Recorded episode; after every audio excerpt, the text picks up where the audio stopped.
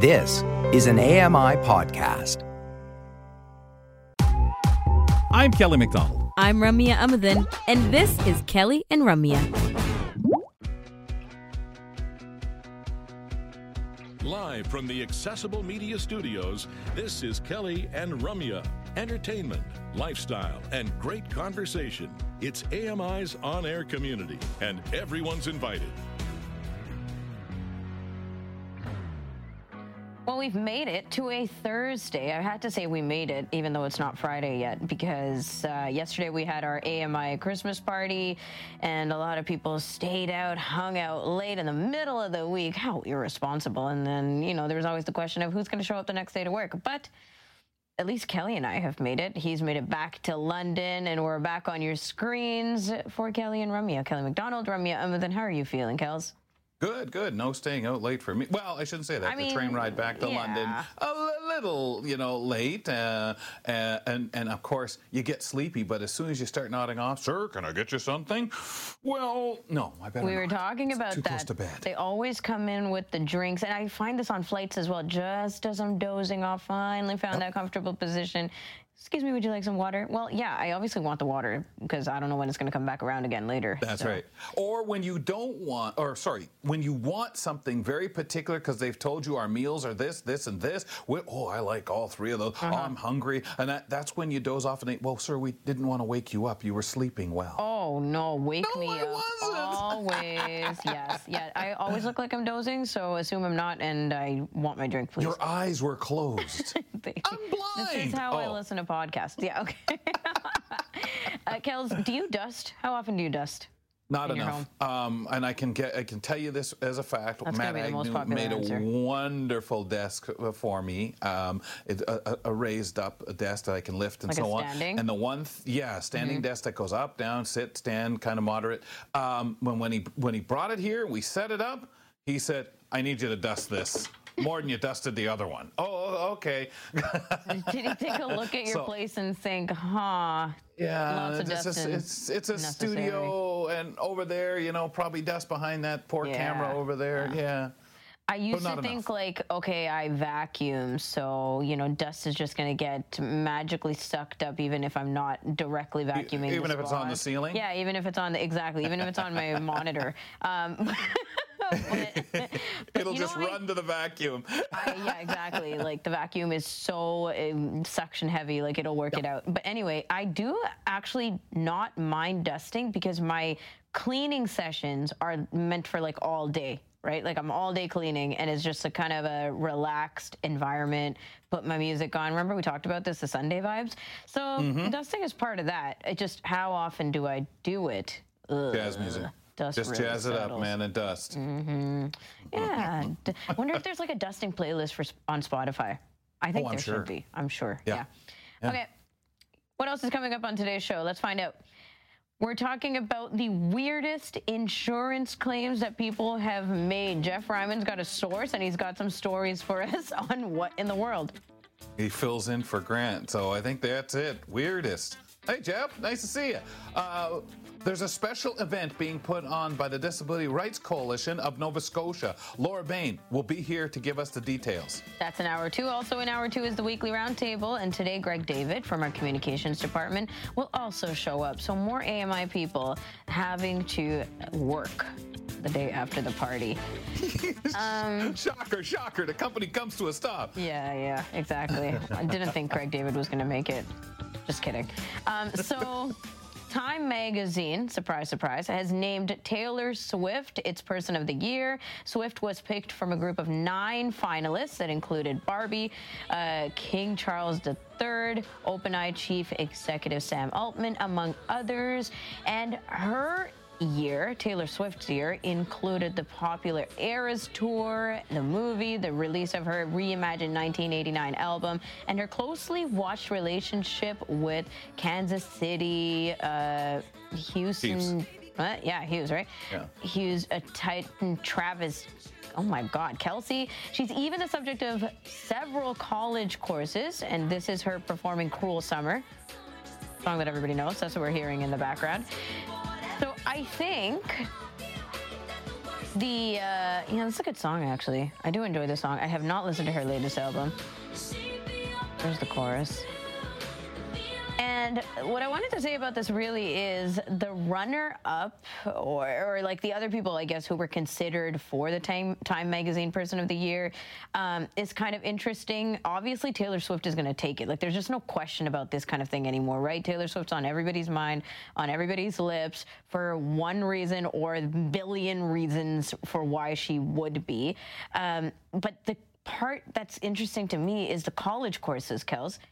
I didn't realize, I mean, yes, you can make college courses out of everything, obviously, but I didn't realize that she there was so much to dissect about Taylor Swift that there would be entire courses, not just like part of courses or part of um, um, syllabus, syllabi, anyway, but actually that there are courses built around Taylor Swift, uh, probably for the business side of things, success side of things, women empowerment. These are just me guessing, by the way. Uh, pop culture. Yeah, pop culture, Um, I think that's where you get a lot of it, right? That it's the impact that someone has. Because when you look at these people and, and some of the people on that list too, you say, okay, if I was going to, how many people were engaged with, with, with Charles? How many with with uh, you know Prince Charles? How many or King Charles now? How many were engaged with you know Sam Altman? The the whole thing becomes this. Wow, that influence, but the whole world was involved in what was going on with Taylor Swift from the sports world to people that are Swifties to people that went- are moviegoers and just want, and that impact is tremendous. I know we had lots of impact, people wanting to watch Coronation and so on. Um, but it's phenomenal when you think about all the impact these folks and still have, and, and in different ways. You know, we talk Chat GPT every day here. Yeah. So one would argue it out that, oh no, no, I'm sure there are people out there in the tech world that are you nuts? We I never heard of this woman. Right. You know? And the ripple effect is magnificent, right? Because, Hmm. you know, she makes this much money. So then that opens the conversation around the business side of things. And that That's right. opens m- further about, like, okay, then what are concerts going to look like now? And then what is she going to do next about this? And oh my gosh, uh, her album re release. And that, c- so there's all these different mm, parts and then that opens up even further to like her relationship status and what's going on here what's going on there is this for the business is this for the promotion so yeah it's just one of these things that keeps looping back and looping back. And when you're in and the social spotlight media. Mhm, Wow. when you're in the spotlight you're in the spotlight for everything about you. But she's doing a great job just keeping her head on straight and kind of like being the talk of the town but not necessarily talking so much about it. And i think that's what i appreciate about taylor and uh, some of these other women that we talk about in these same circumstances just being on top of the world. After the break we got audio entertainment for you and a bit of tech. We got the short list of apps and games that are making it to AppleVis's Golden Apple Awards. Now, this is a very community driven project, so we're going to find out more about that. It happens every year with Michael Feir. Don't miss a minute. Kelly and Ramya will be right back.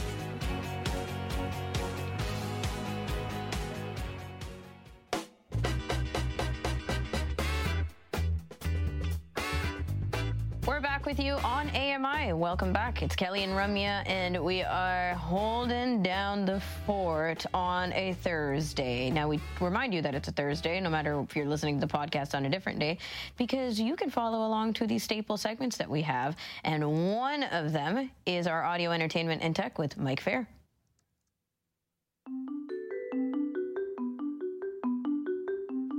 Audio entertainment and accessible technology are increasingly important in our lives. I'm Mike Feir, here to help you make the most out of your devices. We'll share tech tips and product reviews. Plus, I'll steer you towards the best accessible games, audio dramas, and podcasts. We'll talk about it all here on Kelly and Ramya. Each year, the community of blind and low vision uh, users on the AppleVis website votes for the Golden Apple Awards. And Mike, you're going to tell us about this year's short-listed uh, listed apps and games. And there's always some, you know, interesting new things to to check out, to discover, or just to keep track of how projects are actually going and how people in the low vision blind community are feeling about it. So, are there any rules? Rules for apps to be eligible for these awards? Basically, to get to eligible with for the, that year's awards, the app has to have been either created or significantly updated within that year. So that's the first thing. uh, it has to be totally accessible to blind and low vision. So you can't have something that's super but only partially accessible. Uh, and it has to be best in class. So it has to be a, a, an app that is recognized as top quality uh, in in that particular area. So those are basically the criteria. Uh, so as long as apps keep being updated, they can be years old and still get an award years later if, Mm. if the updates are significant enough to, uh, And that to would- merit that. That would mean repeat as well. You know, Yeah, like I th- I think we have- technically. Yeah, I'm pretty yeah, sure I, we th- I have. think we've had at least a couple apps have done repeat uh, Apple Golden Apples. Right. Uh, who's eligible to vote? So basically, to be eligible to vote, uh, the rules are you have to be a registered member of the AppleVis community. Now that is free, so you just got to go there, sign up, uh, you know, create an account. You have to be logged into that account for the voting form to actually appear. Uh, and you shouldn't vote if you're not blind or low vision. So they don't really want sighted people voting on these things, and they don't want people who are uh, employed uh, by a developer on the short list. So that's that's basically their rules as as to who can vote there. And are people limited to apps and games uh, for the shortlist? Yeah, but it, it's basically uh, you're not limited to the shortlist. So you can vote for an app or game that's not on the list. You can Okay. vote other, and then you Nice. can name your app of choice. Now, your app should fall into that criteria Uh, uh, Yeah, that for I sure. listed above, right? But that's that's basically it. So you could do that, and theoretically, we could have a winner that was not on the original shortlist. I don't think that's happened yet, but it could. Wow. Hmm. Uh, how long do we have to vote? You have until December 10th, uh, 10 p.m. Uh, PST. Uh, I guess these folks are California time. Uh, so that is uh, when votes close. You still got a little while. You still got like a, a few days to All right. uh, put your thinking cap on and put your votes in there. So let's get into it. How diverse are the apps in the shortlist? Well, this year we have a less diverse crowd. We have a number of apps that are similar that do the same things, just approach them a bit differently. So, uh, for example, we have Weather Gods and Please Don't Rain, both weather rela- related and take somewhat different approaches to that, to giving you your forecast, giving you the information you need. Uh, we have Be My Eyes, Envision AI, and Seeing AI, uh, which are all apps that use the camera and either artificial intelligence or sighted help and internet connection to provide assistance uh, via the camera on your phone. So those three apps are I, I kind of think of them as the same category, and they're one of them's going to win, uh, uh, almost certainly, I think. Um, but we could be surprised. We have uh, Mona, which is the best app uh, currently for accessing Mastodon, the Mastodon platform, and we have Right. Dystopia, which is the best app for Reddit. Apparently, uh, from what I've Mm. heard, it's the most accessible approach to Reddit if people are into that uh, community. Uh, Voice Vista is a bit of a unique one this year. It is uh, a very popular improvement on Microsoft's efforts with Soundscape because they pulled Soundscape from the App Store and made it open source, and a bunch of developers pounced on that code. And now we have a bunch of alternatives that uh, take what Microsoft did and expand on that. So that's great for people wanting to navigate by sound. I want to just mention that like the, the weather ones always make me smile because I think so many for so long, Mike, weather's been one of those hard things because it's a great way for people to put up clouds and graphs and things like that that uh, you know to spell it out to people. And when we talk about ones that are made accessible for us, it's it's pretty tremendous. You love your especially weather when the extras are. You know, like, like. Weather Gods, for example, puts in all the uh, all the all the little animations. It tells what the Weather Yes. Gods are doing, which is kind of cool. Yeah, I like that. It's cool. Uh, how do things look for best game this year? Best game, we have a much more diverse range. Uh, we have a lot of the uh, different, totally different games. Xanagrams uh, is a word game, very popular, uh, very easily to, uh, ac- accessed. Never Uh, heard of it. Pot Two. Uh, that you might want to check out. It's a fun little one from a new developer. Right. who's totally blind. And uh, Fruit Pot 2, popular slot machine game, again, very easy to get into. Uh, Purple Friday is a kind of a weird time travel adventure. Six Ages 2, Lights Going Out, that is a fantasy strategy game that uh, combines text, choose your own adventure with uh, strategy. stimulation. Uh, Space Wave Race is an arcade audio game. So that is a very diverse. I think there there are a couple more I can't remember from the. Uh, there are ten of each in the short list, and uh, so that's a, a, really diverse, very different slew of games uh, to pick from. So uh, unlike apps, we have a much broader yeah uh, spread there. Yeah, like the types of games that we're dealing with. Uh, did you try all of these games? I, I think so. I might have missed. I, I, can't quite remember all ten of the short list. I might have missed one, but I don't think so. I think I've, I've tried them all. Yeah, mm. probably. And are you partial? Yeah. Like I know we cover a lot of these text-based adventure games and such. Uh, not as many of the puzzle games, but you have. Are you partial to any of these? I, I lean towards uh, more sort of adventure kind of. Uh, I, the Six Ages 2 is mm-hmm. just there's so much uh, craftsmanship and accessibility in that. It's a more expensive game and it's harder to sort of get into, but boy, if you do, you're rewarded for that effort. Uh, Fruit Pot 2 and Space Wave Race were both pretty cool. We, I think we covered both of those uh, on the show. Uh, I'm I'm a little less enamored of word games sometimes, but we do have uh, Xanagrams, and I think there might be another word game out there uh, this year.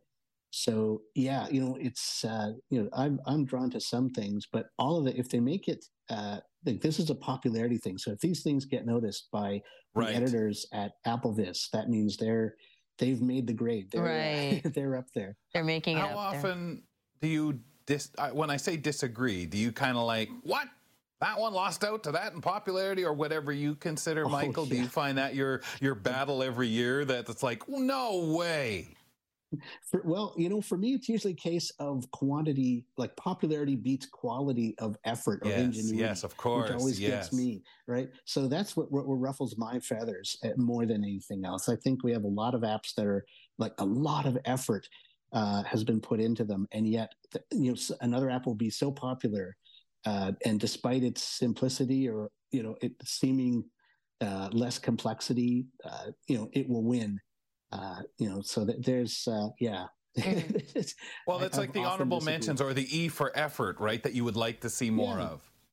Yeah, and, and I'd like to see more acknowledgement and, and exploration of ingenuity and, and the efforts yeah. people oh, have sure. made to make things accessible. Yeah. yeah, and I don't know if that's because we feel it would encourage the continuation of that kind of thing. But I, I, don't know, maybe we're beyond that. Maybe that view now is there's so much awareness of the accessibility and the things, and, and even just these awards kind of thing now is very recognized out there by the creators and stuff like that. So maybe they're beyond needing that because they know they're doing the great work, and if they're flattered by the people just using it.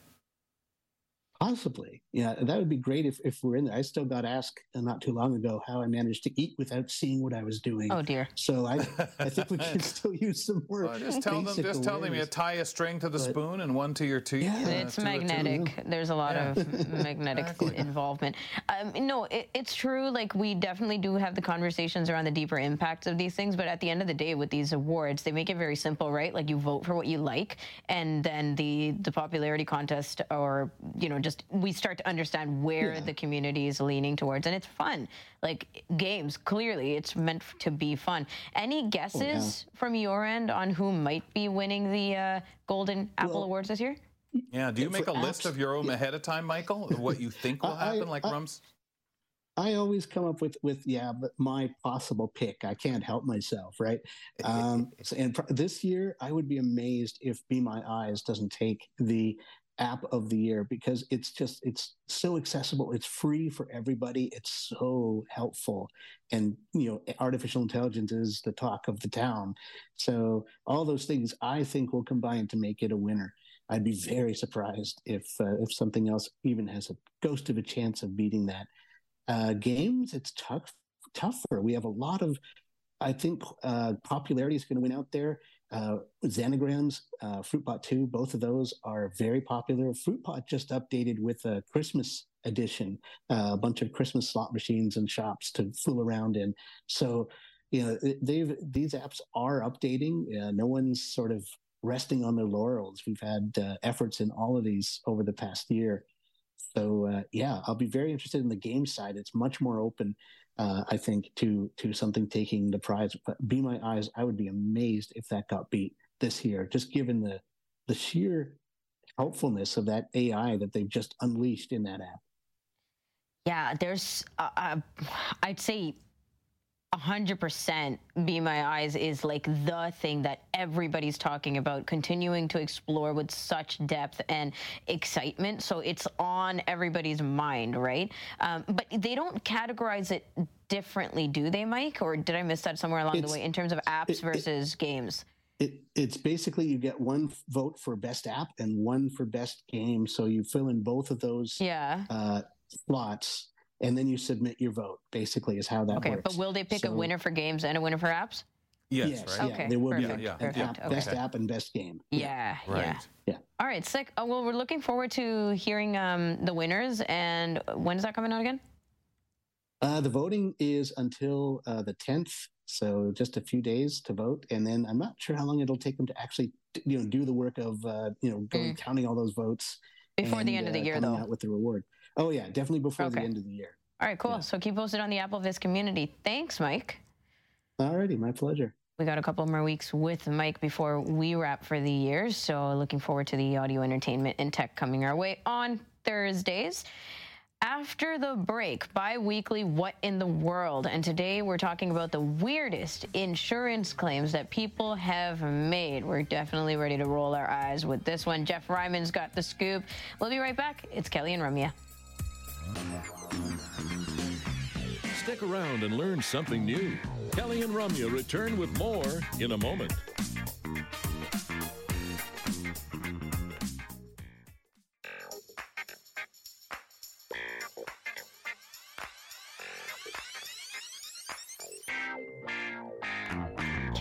How often do you actually go look up words would that come up in books or in context while you're reading something that you're unfamiliar with? Do you pause and go check out the definition and then retain the definition and then start using it so you're like, yes, this is now part of my attempt to uh, expand vocabulary? 21 seconds ago.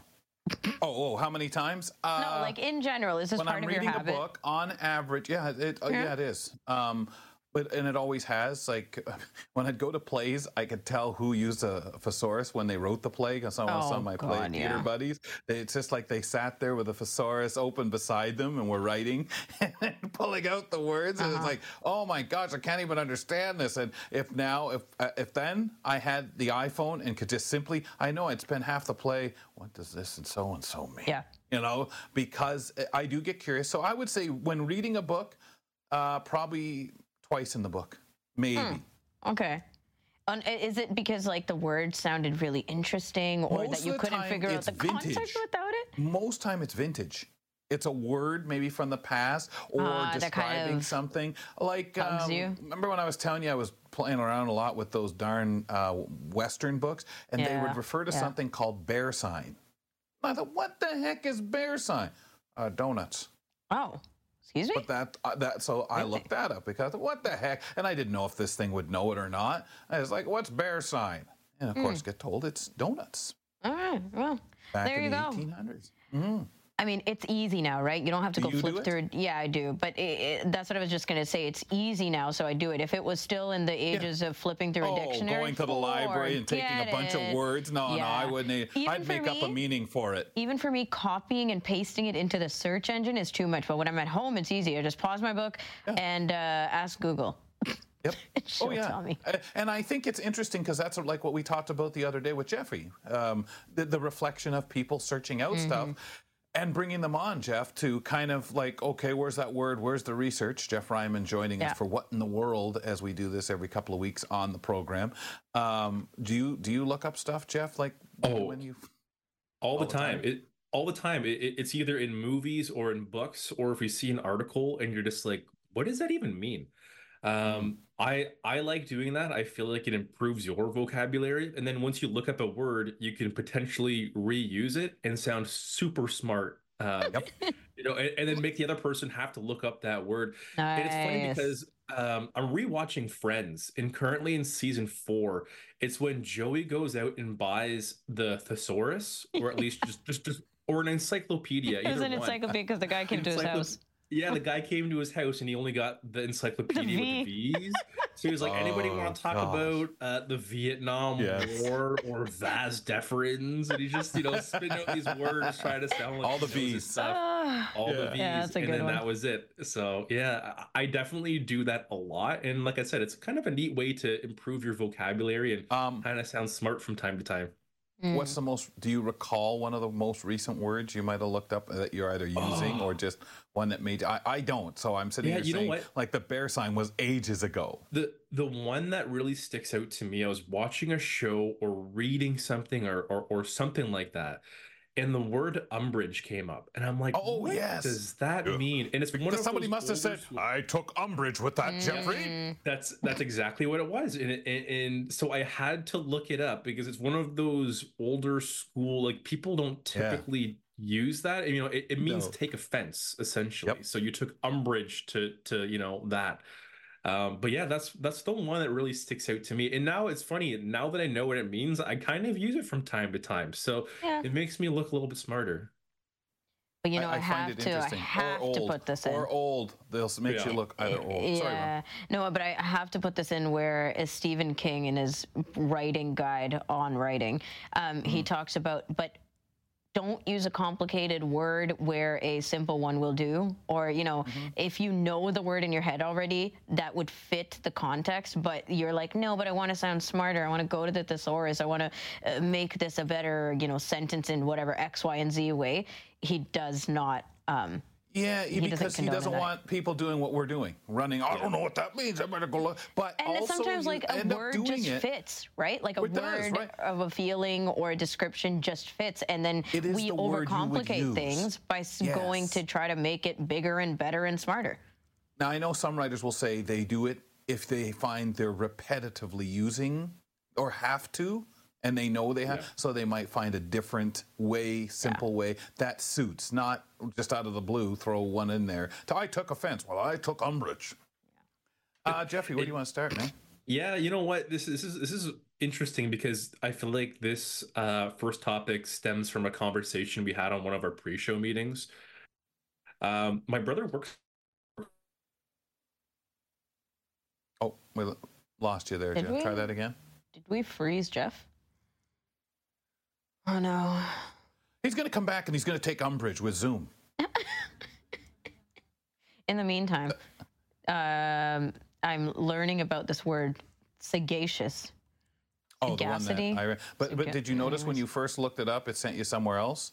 Did it? That's what that's what happened to me. It sent me to another word that I didn't have time to finish. Well, because yeah, because I was looking up sagacity and then it's like sagacious, and I was like, seriously, just tell me what the, the root word means when I Yeah, look these Okay, yeah, maybe that's the way I did it because I Yeah, know it said a person who is yeah. Mm-hmm. Anyway, Are you there judgment. yet with the meaning?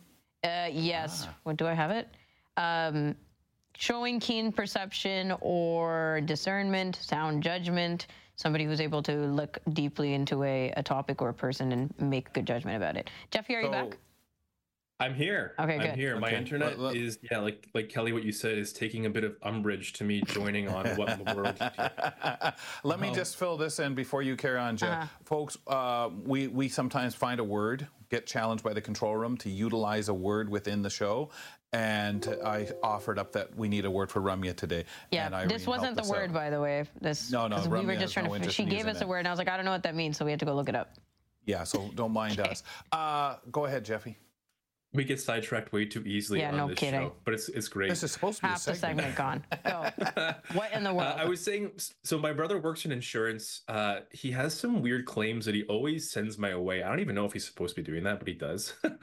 um, but he You'll sends find out after the show. What Yeah, are you no. doing? I did get his permission. He said it's okay to use this on air. It's not like I'm giving out anybody's personal information or Right. anything, but it is rather funny. I, I I see some pictures. So send me Snapchats of you know the weird things that people claim, and he just does you know house claims. So if somebody's house floods, uh, they take a picture of whatever was damaged and they submit it. And my brother's the one who looks it up. He'll literally go on Google and and see how much an item is worth and you know appraise it and all that fun stuff. So I've asked him like, can you compile a list? And he gave me a bunch of things that uh, I thought were hilarious or really really cool. Um, some of the ones that are on maybe more of the hilarious side. um, are food items. Some people have submitted claims for sugar cubes. Uh, probably not worth a whole lot. He said one person claimed an onion and one person claimed a potato. So maybe they're making A a stew. Potato and onion. One Are you singular, one potato, one onion. If you go to the store, they're probably worth like 20, 30, 40 cents for an onion, like depending on where you go. Um, so I'm, and I, then I asked him, I said, like, do you process these claims and how much do they get? He said, really nothing. Uh, I don't know why people would go through all that effort to take a picture of their rotten Do they onion. do it for just the sake of it? Like, I, you know what? I Gag? don't know. I don't Like- know. That would be kind of funny to see. I that can understand some a person that had 20 other items and threw a, p- a onion in for some reason. But you would even think, well, hold on a sec. If you make this claim, don't you have to pay uh, uh, money I off the top first? we're all kind of you know, pushing it, right? Pushing it with Like, the like- insurance claims to see how much they would why would actually you- cover. Yeah. Yeah, and, but even if they did, they'd laugh and say, "Well, your deductible is five hundred dollars, your onion. So okay, Oh, yeah. after you pay That's that, the other uh, you thing. can give us the four hundred and ninety nine dollars and sixty cents." Yeah. Some of People us are really very trying their resentful. value. Exactly. Yeah, yeah, and, okay. and you know, people, you know, all the time with insurance companies, oh, they're trying to scam you, this and that, and so maybe they're trying to get the better of Get every insurance penny out of them. Let's Yeah, see what they say to this. um, uh, th- this might be one of my favorite ones, and my brother just told me about this the other day. A person claimed half a bag of cut grass. I'm not sure what this would be used for. Um, you know, I'm assuming somebody cut some grass, uh, put it in a bag. I don't know why they would need to claim it, but they do. Um, so I find that flood, What- Jesse. It was in the garage and they had a flood. yeah, maybe. Who knows? I don't know, but I don't know how much The a- use, a- though. I'm curious about the use case of this. It could be maybe used for an animal of some sort. I don't know. Maybe they have cows. Cows? I I, I really Half don't bag, know. though? Half a bag of, they- of cut yeah. grass. Um, yeah, I don't know how you wait, would wait, appraise wait. that. Maybe grass is a euphemism for something else. Like we don't Maybe. know what kind of grass Maybe. it was. Or The- You could be mean the recently something. legalized one? You mean that? Potentially, maybe something else. I don't know. well, I, I, and, I, and let's be fair. That is going to happen. If it already hasn't, Yeah. if people lose All my because it's marijuana legal, burned down. and uh, yeah, that's right. Oh, the yeah. house went down. You're going to claim it. You know, especially people with medications or whatever. They're going to say, "Well, of course I claim my weed. Are you crazy? Yeah, I except claim you can't iron, claim my it for selling or something like that, like for trafficking Well, purposes, right? It would be No, the same if you had use. like if you had an expensive bottle of scotch or something Yeah. and you know Certainly. that went in a fire or something like you'd probably want to try to claim that and get some money for it right um Until so they I found found out that it was funny, though. I- responsible for the fire. I was going to say. I- again i don't I spilled I it don't into a candle. Oh no. I don't think the grass they're alluding to is the marijuanas, um, but it's definitely uh, That was for my backyard over the winter. it was to decay and help out the like fertilize my grass my for the share next of the year. cow's food. All right, Yeah. the neighborhood No cow. idea. I'll, I'll get into a couple Mm. of cooler ones that my brother sent me. He said that somebody had an ancient Egyptian mummy. And normally, you know, I, I've gone over to people's houses and they've had like antique, um, you know, sort of um, Suits of armor, things like that. yeah, some some interesting stuff like that, but it's replicas. It's, it's not like Yeah, authentic or anything. He said that this person had like a legitimate ancient mummy that had, I think, you know, some weird stuff inside of it. It wasn't just a, a decorative piece. Um, he ended up appraising it for around four thousand dollars, which is probably pennies to what it's actually worth. But Yeah. I don't know how you'd put a value on something like that. But imagine that coming across your desk. Like you probably would say, "Oh, this is just some sort of replica." Um, but realistically, some person this could have been passed down from generation to generation Yeah. in somebody's household. You have no idea. That's the uh, That King Tut kinda- family. Uh, we're the Tuts. Uh, we lost. We're close cousins with them. yeah. No, but honestly though, like on a real note, this would be uh, hard. Like these are the things that we're talking about where yeah, someone's claiming an onion, we're rolling our eyes, but other times you're actually losing prized possessions, like things that you've carried down, things that have been, Irreplaceable? pa- yeah, irreplaceable, and uh, heirlooms, and just like family sentimentality is what you're losing, right? When things go down, and then you're trying to make the best out of a situation by claiming, and and hopefully insurance it can somewhat satisfy you, but you lose everything. Like you're not going to get that stuff back. Like this is just um, what do you call it? Like not it's super payment. sentimental. Well, Like, I, I don't know. You can't Yeah. really put a price tag It's- on You it's invaluable. memories. It's invaluable. But there's that right? word, like when we try to pay off things that we can't, you know, for emotional or uh, other sentimental things that we can't get back. I can't think of the word right now. sentimental You should Google value. the word, but it, you know. God, yeah, go that. ahead. Give her, Re- give her that word, repre- whatever it is, anyways, guys. whatever. Um, but Yeah. it's also someone like a professor, let's say, or somebody who- who's worked in, in you know excavation all the you know all their life, or has some of these things. And so I can see a claim like this, a little more than an onion. Yeah, absolutely. Um, I'll, I'll squeeze one more in here. Um, and this is along the same lines as that ancient mummy is a pistol from either World War One or World War Two. Um, you know, the, that's obviously got some historic value. Maybe their their dad, their grandfather, their uncle, whatever it may be, fought in, you know, World War One or World War Two, and it's been passed down from generation to generation. Uh, and sadly, you know, it's been damaged in some sort of way, you know, whether it's a house fire or a flood or, or something. Um, so that'd be kind of a cool one to see. You know, I feel like just looking at that, you would know it's probably um, been around for a while. And, you know, it, it's probably one of those things that have been passed down from generation to generation, which probably doesn't have a whole lot of value in terms of money, No. more so sentimental. Yeah, and that's that's the hardest, like Ron was saying about to replace. Jeffy, thanks, pal, for filling in for Grant. Anytime. I love doing this segment. Take care, guys. Hey, pal. Grant Hardy on the road. Jeff Ryman filling in. Grant will be back in a couple of weeks with What in the World here on the program because we do that every two weeks. All right. Well, there's a third of Canadians who believe that aliens have contacted Earth. This is a latest on a poll that Mark Phoenix is going to tell us more about on the buzz after the break on Kelly and Ramya.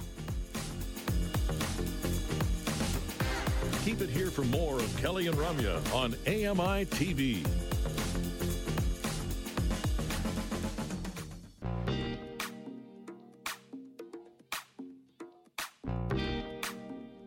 Welcome back. Thanks for sticking around. It's Kelly and Ramya. We are almost at the end of our first hour here. Lots of fun going on. Uh, we barely even get to the conversations that we have slated because we have other things we want to talk about, things that come out of the break, but we'll do better. We always try to do better, right? Growth mindset. We have Mark Phoenix joining us for The Buzz. He's hanging out with us in place of Bill Shackleton, Wednesdays, Thursdays, Fridays. We have uh, The Buzz with Bill and or Fire with Phoenix. Welcome back. Ramya and uh, Kelly. Uh, I hear you have a little bit of snow over there in the big smoke. We do. We have a little bit Ooh, of very snow. nice. It's cute. My dog is still Yes, wet. it is. Oh no. Yeah. Poor Well, that's pup. all right. Yeah, that's all right. It's okay. No one's complaining yet because people can still get out of the house and the shoveling isn't terrible and it's not fully sticking around and making that gunky. What do we call that? Uh, Well, Late here I call it cement. sleet, Sucks you don't the live snow in here London. is flush, gross. Yeah. th- yeah, the snow here in Newfoundland is very wet and heavy. I'd never encountered anything like it until I moved here. Oh. Happy that shoveling. fir- yeah, well, yeah, the first couple times I had to haul it and toss it out of the way. I mean, I mean, it's a good workout. I'm not going to complain about But that. But it's not the nice powdery stuff you want to ski in. No, really Mm. not. Um, well, what do you believe in? Well, uh, this article from the Ottawa Citizen off the Canadian Press Wire uh, indicates about 5% of Canadians are flat earthers, according to a poll conducted by Leger. 11% said they think the lunar landings were a hoax. Don't say that in front of Buzz Aldrin if you want to keep your nose in one piece. And Yeah. one third of respondents say they think evidence that aliens have been in contact with our planet is being hidden from the public. Polling firm Leger surveyed 1,529 Canadian adults and 1,011 Americans between November 24th and 26th, asking about their beliefs in several popular conspiracy theories. Uh, the poll cannot be assigned a margin of error because it was an online survey, not a truly random sample. Come on, this is just for fun. In all, 79% of Canadians and 84% of Americans surveyed reported believing in at least one of a list of the theories listed in the poll. Um, over a quarter of Americans say they believe global warming doesn't exist compared to 16% of Canadians. If only. I What? wish. Uh, the most popular among Canadians and Americans alike was the notion that the mainstream media is manipulating the information it disseminates. Well, you know, I mean, you know, Mhm. Yeah. we all know that we all know, we know how the right. sausage gets made. Uh-huh. That's right. As they continue to Uh, turn their TVs and radios and social media, you know, feeds on. Or your your smart devices on. Yeah. Yeah. Mhm. In second place behind that is the long-standing theory that JFK's assassination was a cover-up. Um, more than a third of Canadian respondents and just shy of half of Americans reported they don't believe the official account of the former president's death. Uh, many popular conspiracies about the Kennedy assassination involve Lyndon B. Johnson, the CIA, the mafia, Cuba, Russia, so on and so forth. About one third of respondents from both countries say they believe the car crash that killed Princess Di in Paris in 97 was an assassination rather than an accident. I don't know if this was before or after they watched the latest season of that show on that streaming service. Um, the same number of Canadians said they believe scientists and governments are withholding a known cure for cancer. Hey, Oh my. cross your fingers, wishful thinking, right? Yeah, It would well, be yeah. nice. Sorry, wait, what was the number and I on hope that? I, I hope that one. I hope there's a leak for that one. 34%. Ooh, And Yeah, that that'd one, be- if it's that'd be pretty cool. that would be absolutely amazing. where do you find this? 30 Mhm. uh, a little more 32% of canadians and 51% of americans surveyed believe covid-19 was created as a biological weapon in a lab it that Half one of persists Americans? despite yeah, over half in fact uh, at 51% um From this poll. that's there yeah yeah there's there's a lot more stuff further down here Well, and, Um, and I must admit, Mark, I kind of like some of these newer ones because at least I can say, oh yeah, we're still working to dispel those. But what's so disheartening is the old ones that you've led by. These are ones we've Mm-hmm. heard. I've heard them since I was a child, and they've been existing forever. The world is flat. Oh, man, yeah, I that's, that mean- m- moon landing never happened. That stuff You know, has they been around should- so long. they should do like cross examination of like which one of the people who believed in this also believe in that, and then we can do Yeah. like a whole And psychiatric that's assessment exactly. on this. There's okay. the ones that are the same, and it's it Well- blows my mind. Well, there's one final concerning one that I'm going to point out Oh, no. here where um, the uh, people who uh, believe that the government and scientists are hiding the truth about the harmfulness of vaccines in general. Uh, believed by 49% of Americans overall and a third of Canadians. So, uh, thanks well, to we know that also has who, uh, existed for a long spread time that too. around the past 20 years yeah. So you know that's not great news. A lot of work ha- to have to be done hmm uh rolling that one back but And, and, I and, and I'll pers- be honest, that one I can almost understand when people Mm-hmm. feel we are being pushed. This is what is believed by a government, other than programming us with something or sending whatever. At least the that one I can distrust, get a right? grip. That- Yeah. You know, uh, i- i- exactly. And I can at least get a grip on how you would when something's shoved in your face. Here, try this. Try to. Whoa, whoa, hold on. I don't know what it is. I don't know what's in it. I, blah, blah. You know, I can at least understand that one. Some of the others, like it's been a long time since we heard about that guy last week that fell off the planet because it's flat. we, we don't talk Sorry? about him Okay. No, You're supposed to keep that quiet, Kelly. that. I know that's supposed to be the big Where secret, did he right? fall to? Do we know? That's right. He just fell off the it's- planet. It's flat. Where did It's he remember? turtle- go? it, it's turtles all the way down that's what it is. Ah, Okay. you're just going to bounce off turtle right. shells you know on your way That's down right. I will say- Yeah. with regards to you know alien contact i mean you know who, who knows it's within the realm of possibility that you know certainly. Uh, off-worlders have been in touch and it's been you know covered up but i personally would like to be aware and around for first contact uh, that i think They're would be one of the than us. coolest things in Well, history Ma- Mark has a tea party. They're not that gonna flip up. Mark, Come on. Mark envisions a tea party that he's hosting. You know, like the Mad Hatter's tea no, party. that would just be for the hosting a tea entertainment. party. They're just entertaining I was thinking entertaining us if something- that's happening. I was thinking something more like the documentary film Star Trek First Contact. oh. Uh, yeah. Well, let's let's bring things back to earth. Uh, from the Ottawa, this is from the Canadian Broadcasting Corporation, CBC Toronto. Ottawa resident Arthur Stewart said he was surprised and concerned to learn a package he returned to Amazon's fulfillment center in Mississauga, Ontario, was recently being sold at a liquidation store in Toronto with the shipping label showing his name, address, and phone number clearly visible. He's one of several Amazon shoppers CBC identified whose returned items were being sold at Toronto liquidation stores with their personal information still clearly visible on the packaging, putting them at risk of identity theft, according to a prominent privacy expert. Uh, CBC Toronto investigation found the information of about three dozen people, yikes, on display at two locations of liquidation retailer Top Bins. So, uh, eek. Ah, yeah. I you would think it would be normal procedure to I don't know burn off, rip off, cover up the tags, but we know Amazon. We've heard stories about Amazon's policies as a company. Just get it going, go, go, go. You know, you got to meet these time metrics. You know, no time for stopping. Don't even have time to go to the bathroom. Mm. This is the Mhm. kind of thing that falls through with that push to just go, go, go. Do we know how harmful this could be? Like, obviously, in theory, this is you know atrocious, right? It's kind of like if you're throwing out a, a a check or credit card information or cards, period. You know, do this, do that. It's just common knowledge that you don't want to put this stuff out there. But like, do you guys ever think about how far it can actually get?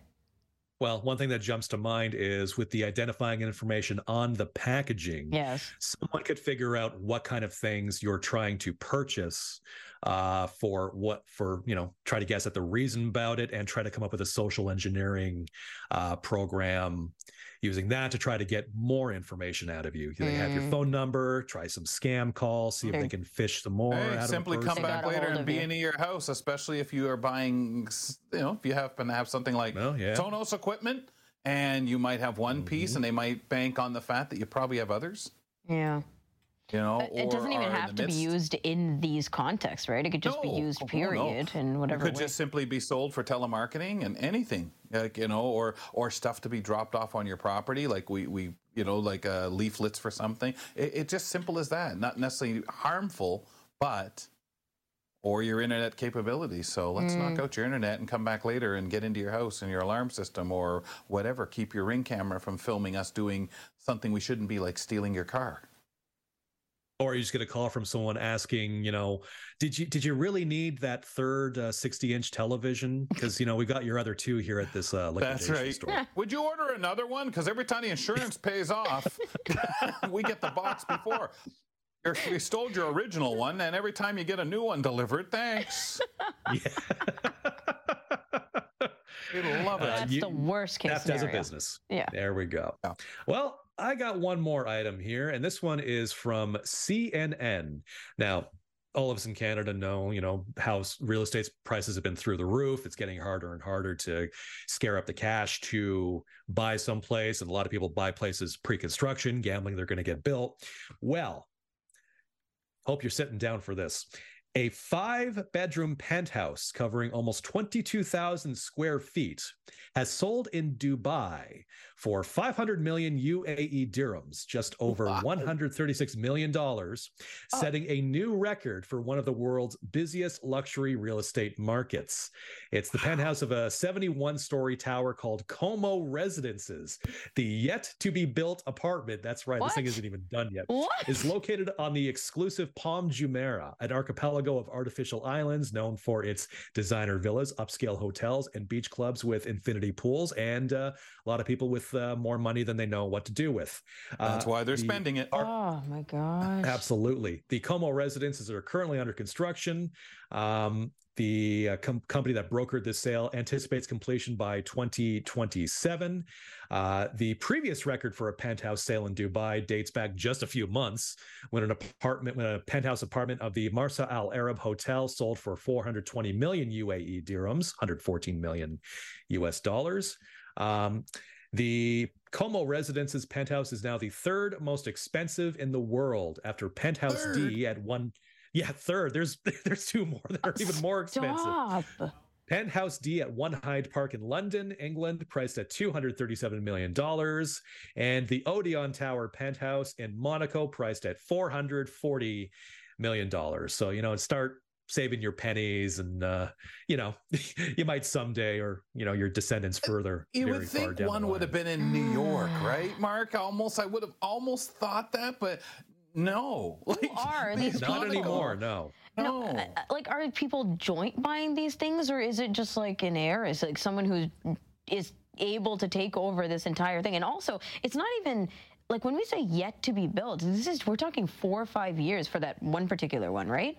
Well, yeah, it's Absolutely. so big. Good And, I mean, it's we- in a- So You it's know, just the been- you're banking on the prospect, like you're investing in something that isn't even real yet. You haven't even walked into this place. My goodness.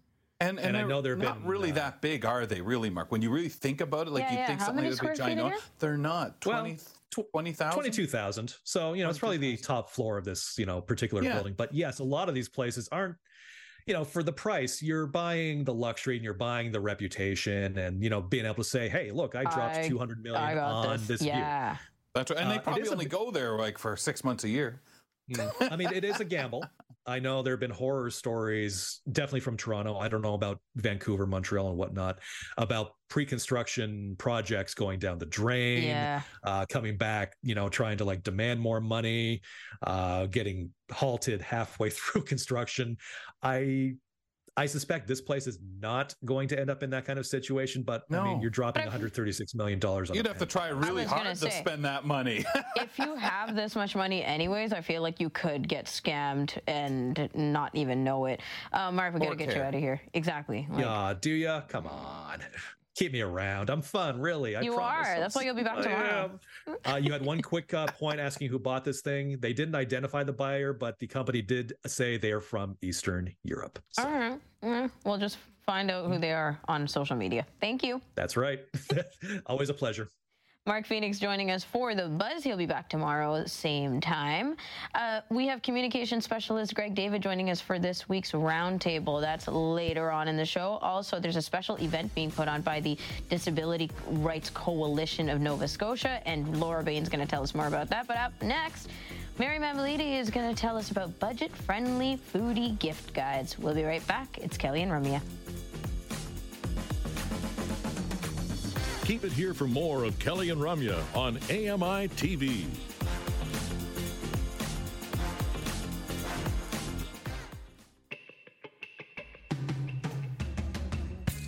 Someone made it through the first hour of Kelly and Ramya without demanding any pets, but now the co host is alive.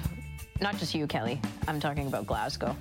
Well, everybody knows I'm not demanding pets. They know I'm still alive because oh, they can see and hear me. But I'm curious have you drank all your coffee? We're working on this Actually, coffee process with yeah, most of Uh-oh. it. I know, Okay, folks, I, be aware for the nap. I know, but it's it's I I'm, it's still work in progress. Okay, it's it's good.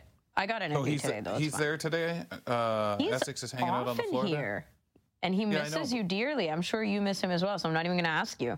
But um, anyway, Well, I'm glad. I'm glad you have the answer. Mm-hmm. second hour of Kelly and Ramya are coming your way, and we're going to get into food convos with Mary Mammoliti.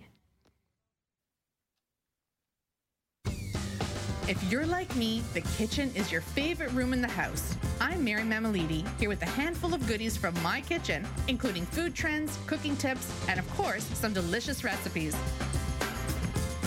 Mary, we only have a couple more segments with you before the end of year, so we got to squeeze mm-hmm. in as many fun food convos as we can, right? I can't believe it. This it just flew by. Yeah, it always just flows, flows, flies. Flows, flew, flies. The Man, that's a bird that's too close to the water. That's one of those ones that allegedly flies but doesn't. The day It swims. that we talk about words and language and linguistics and grammar is the day that I'm gonna sound the most idiotic on the show. That's just how it works, Plant right? flu. Plant flu. like flows as a pa- anyway. Um, we want to talk about treating ourselves or our foodie friends to the thing that we've been low key wanting. So if you're all about the food scene. There are these ki- gifts that pop up these days in our uh, favorite influencers' kitchen, all over social feeds. So we want to know from you if these are just trendy gifts that are riding the wave, or are they awesome presents that we should actually get for ourselves slash our people. So Top picks for the holiday season, the gift that'll bring a smile to anyone's face if they're a foodie. That's what you got for us today.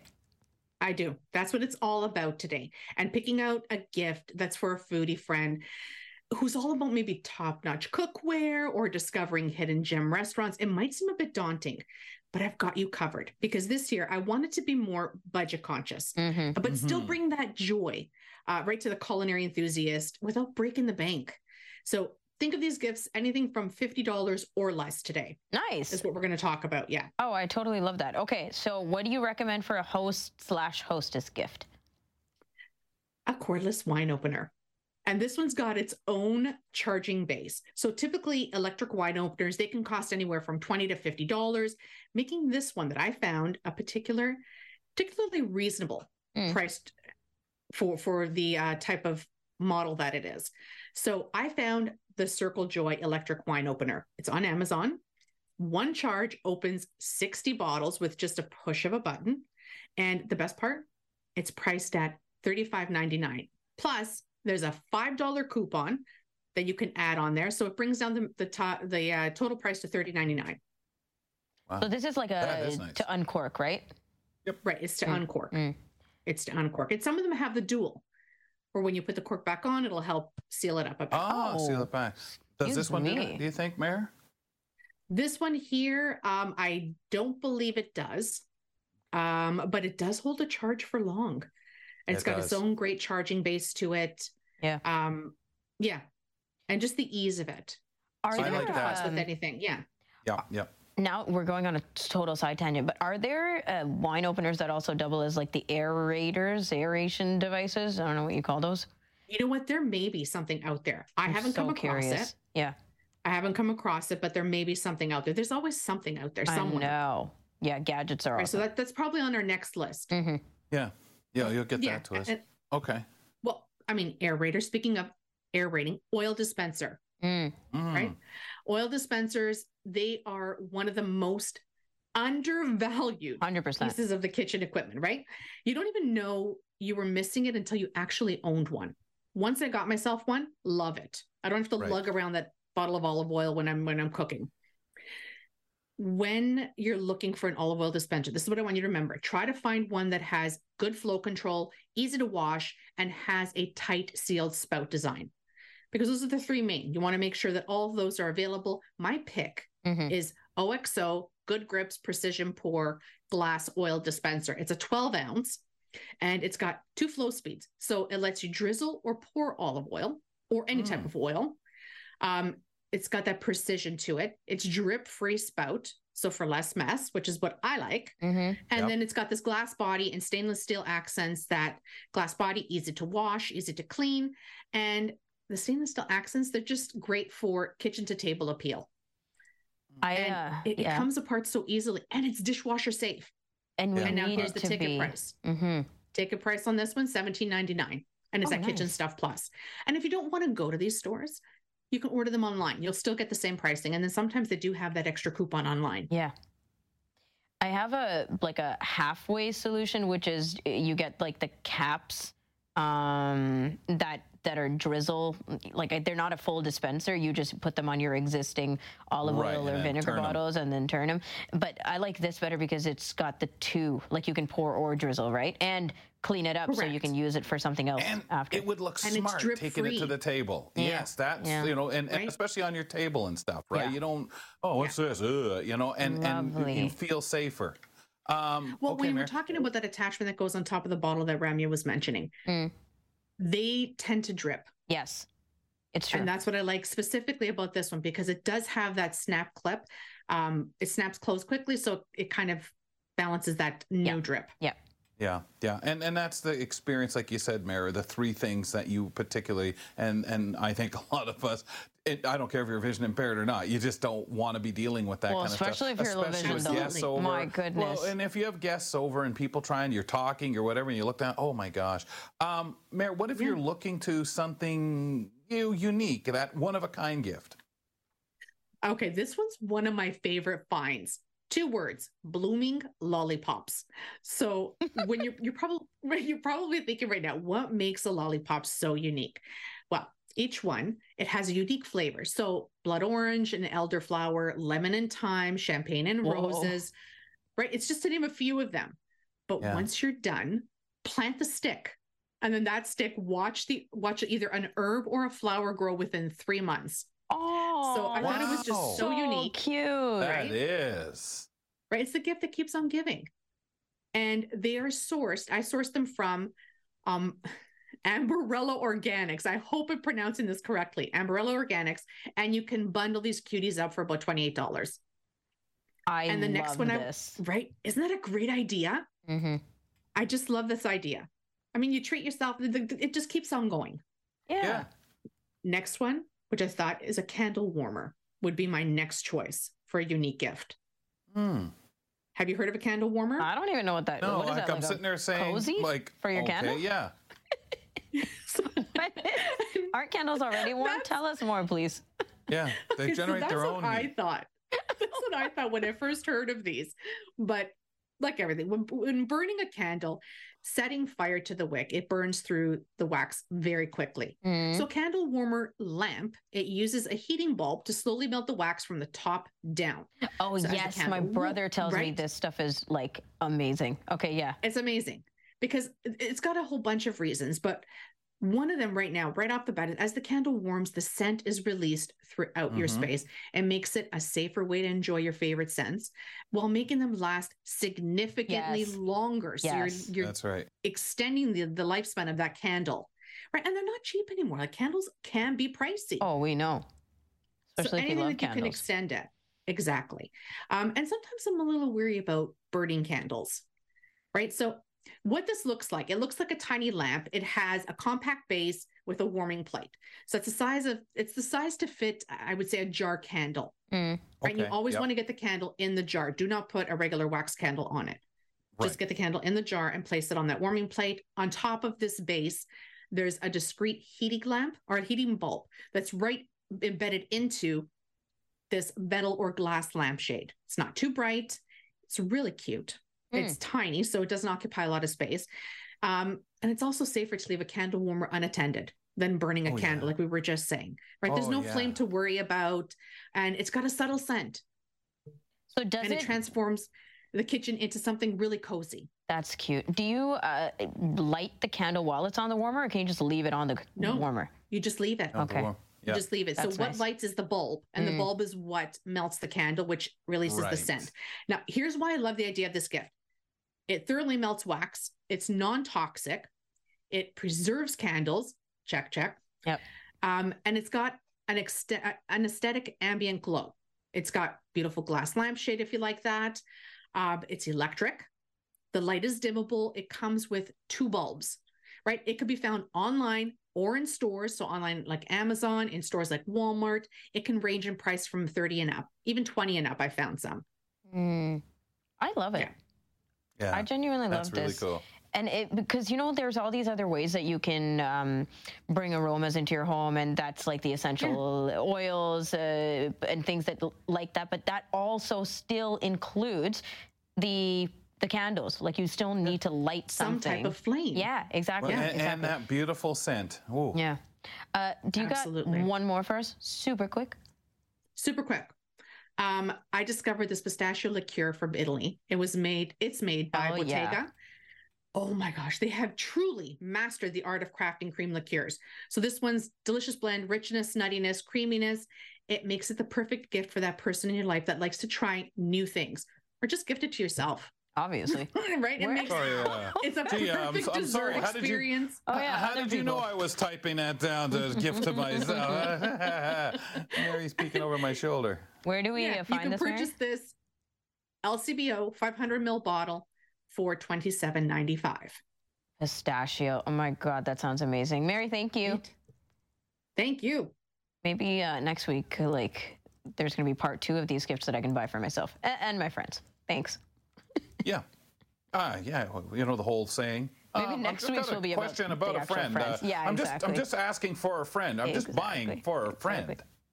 Sure. Um, after the break, we're going to talk about a special event being put on by the Disability Rights Coalition of Nova Scotia. Laura Bain, who joins us once a month, is going to tell us more about this and other happenings in the area. We'll be right back. Don't go away. There's more great conversation with Kelly and Ramya right around the corner.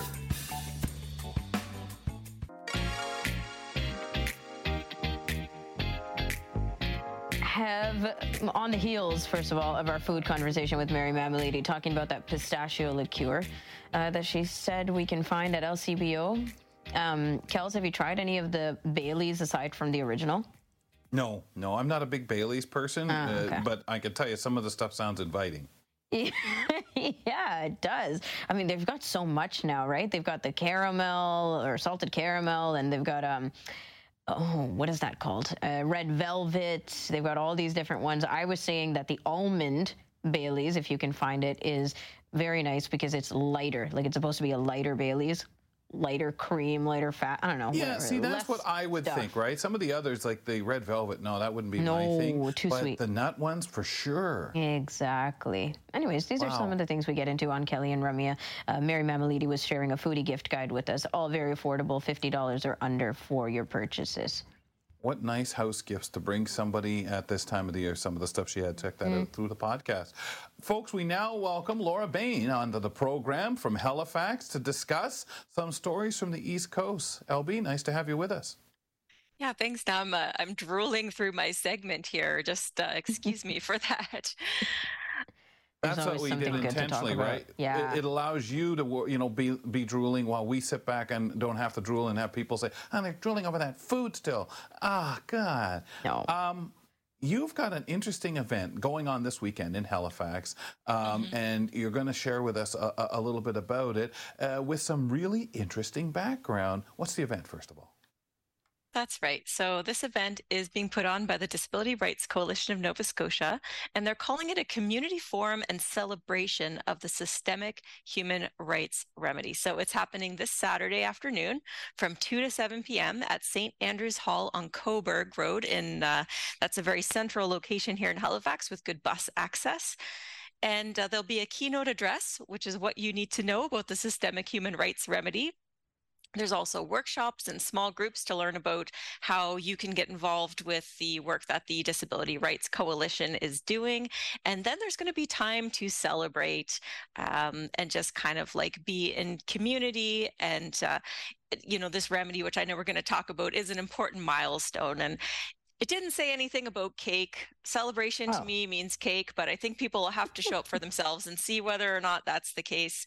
It is a free event, but they are accepting donations. Maybe they'll have some of that nut Baileys that uh, Rummy was on about. I wouldn't count on it. Uh, probably not, so. eh? Afterward, go home for that. In the cake? Okay. So you mentioned it's to celebrate the remedy. Tell us more about that. Yeah, exactly. So the Systemic Human Rights Remedy, which has just sort of being called the remedy, is an agreement that's been reached between the province of Nova Scotia and disability rights activists in June of this year. So essentially, it's a five year plan for deinstitutionalization of people with disabilities in Nova Scotia. So by 2028, residents who are currently living in institutions in Nova Scotia will be living in community, and a lot of that is going to be small options homes. And these long, uh, large congregate living facilities that we have now are going to be closed according to this plan. And this, of course, Mm. is also going to be stopping new people kind of entering into the system from having to go on these long waiting lists. And a lot of times that's the reason that people are ending up living in in institutions is because they're waiting for a community placement. So I haven't actually had an opportunity to read the remedy yet. I'm sort of assuming it's going to involve a lot more funding and creation of small options homes.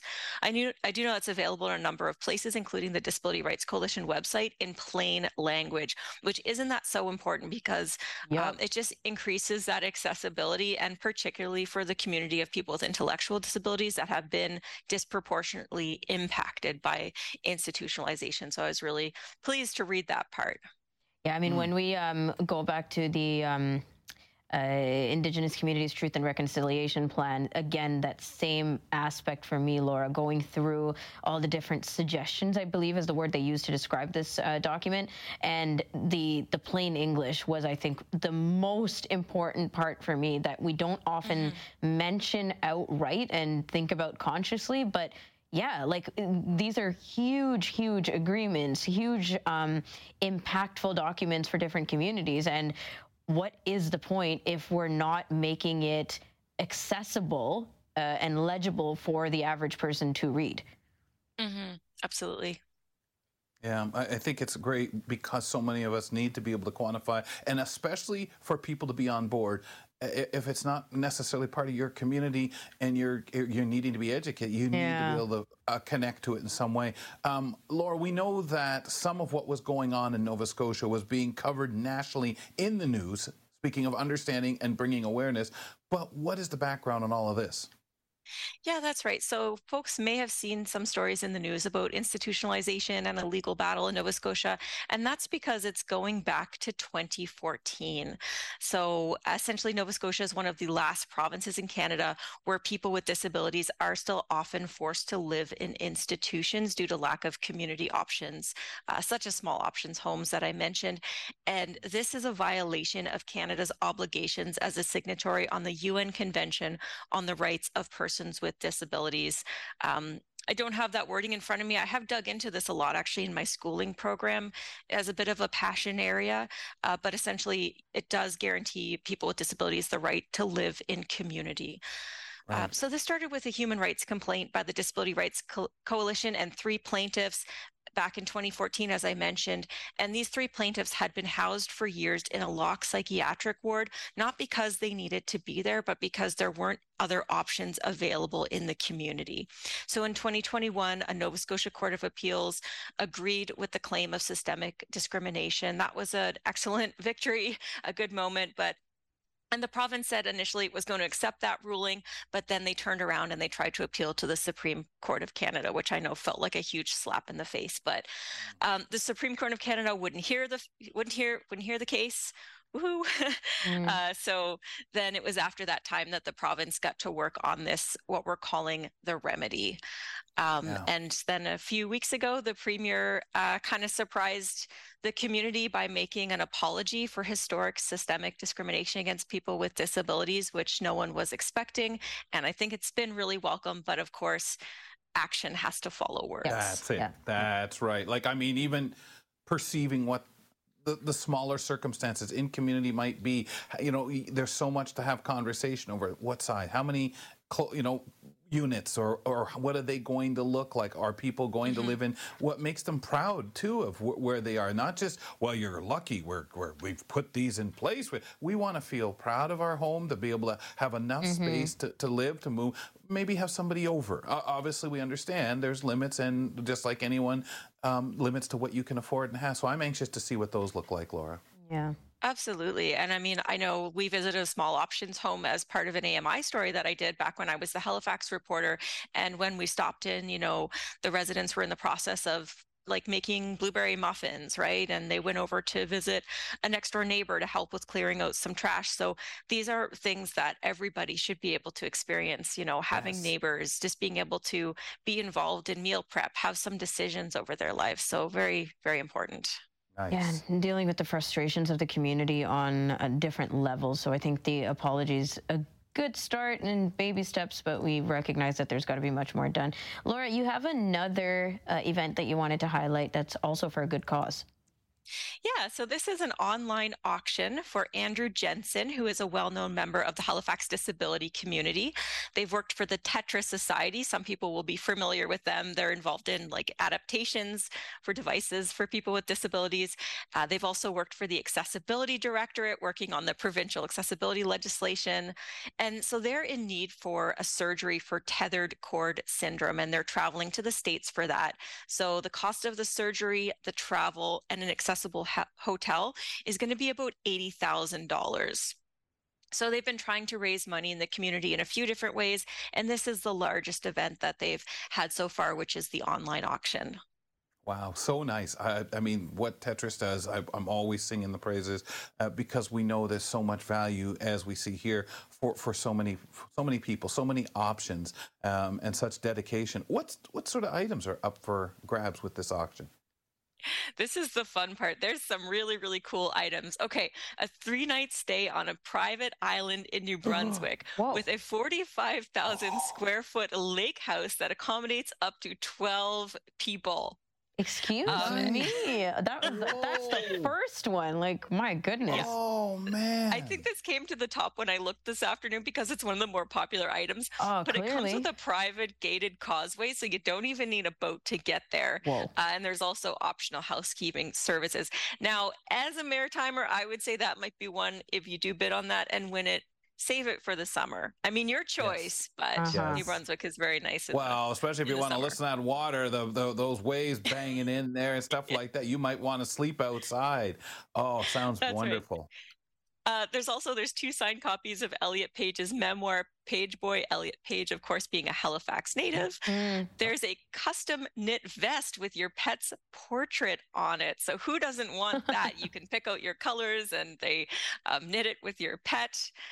There's five virtual counseling sessions with a mental health professional. I was Hmm. thinking, well, who doesn't need that, right? Mhm. Oh, for sure. Um, and then there's all sorts of different services. There's, um, you know, massage, tattooing, haircuts, and there's lots of different works of art and things like that. So it's really a very diverse what a variety. set of I know. things. Wow. Yeah. Yeah, I I think that a lot of people would be down for any slash all of this, and, which is great because then you're bidding on more than one thing for a cause. Is it just for people in Nova Scotia?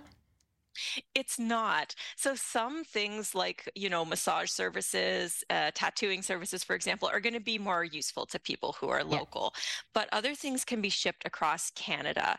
And what I like about this is that every single item has details about whether the cross Canada shipping is included or not. And if it's not, the winning bidder has the option to cover the cost of shipping themselves. Like if you just really want something and it's not on there. And I also found that everything had pretty good uh, like descriptions of the items, which is also helpful if you can't see the photos. Wow. What, what I mean, these are pretty generous um, items that, that are being contributed for the cause, and I just love it. And I like that little detail. Hey, man, this can be shipped to you here. You pick up the cost or you don't. When is Yeah. this happening? So it's happening right now. It's running until December 9th. So if you want to take part, you should move fast. And people can go to 32, that's the number 32 auctions.com forward slash auction for Andrew if they want to view the items and make the make a bid. Now, I as I say, I looked at this this afternoon. The auction's doing pretty well. So they have a goal of raising $20,000 and right now it's just at about 15,000. So that was really awesome to see. Now, I'm sure they are not going to complain if they raise $40,000. So No. I think I'll be getting on there in the next day or so and having a little look to see if there's anything uh, anything that might interest me. Well, I know there's lots of things that interest me, but anything that I want to pick up. Two more days. Uh, what's this? Yeah, the seventh. So the ninth it closes. People get in there and and get picking. I don't know. Of course, that that that. I mean, the island just jumps right out. But there are so many other things there that are really great. I just think it's so wonderful when you can talk about whether it's, it's it's counseling services that you may wish to bid on, whether for you or maybe someone else in life. You know, even though, like you said, Laura, all of us could could use conversation, could use someone to talk to. But there's so many other wonderful things to suit anyone's interest, needs, um, or desires. Oh, yeah, absolutely. And Andrew Jensen does identify as a member of the 2S LGBTQ plus community here. And I noticed that a lot of the services were kind of sensitive to that. And I noticed that for the counseling services as well, that it was with a 2S LGBTQ plus um, mental health professional. So uh, just very inclusive, I think, of, of disability and different identities with the items, which is great to see. Fantastic, Laura. Wonderful stuff. We'll talk to you next month. Best yeah, of the season. thanks so much. Laura Bain joining us on the program. We talk to her once a month on the show and kind of get uh, you know some of the stories, some of the feel, what's going on out there on the East Coast. It's great reporting, and I always love a good auction for the community. After the break, we've got a roundtable coming up, and Greg David, communication specialist, can never get enough of Greg. So he's joining us on the roundtable. Kelly McDonald's picked out some topics, and we'll get through them with you on Kelly and Ramya. It's fun, insightful, and inclusive. Kelly and Ramya return in a minute.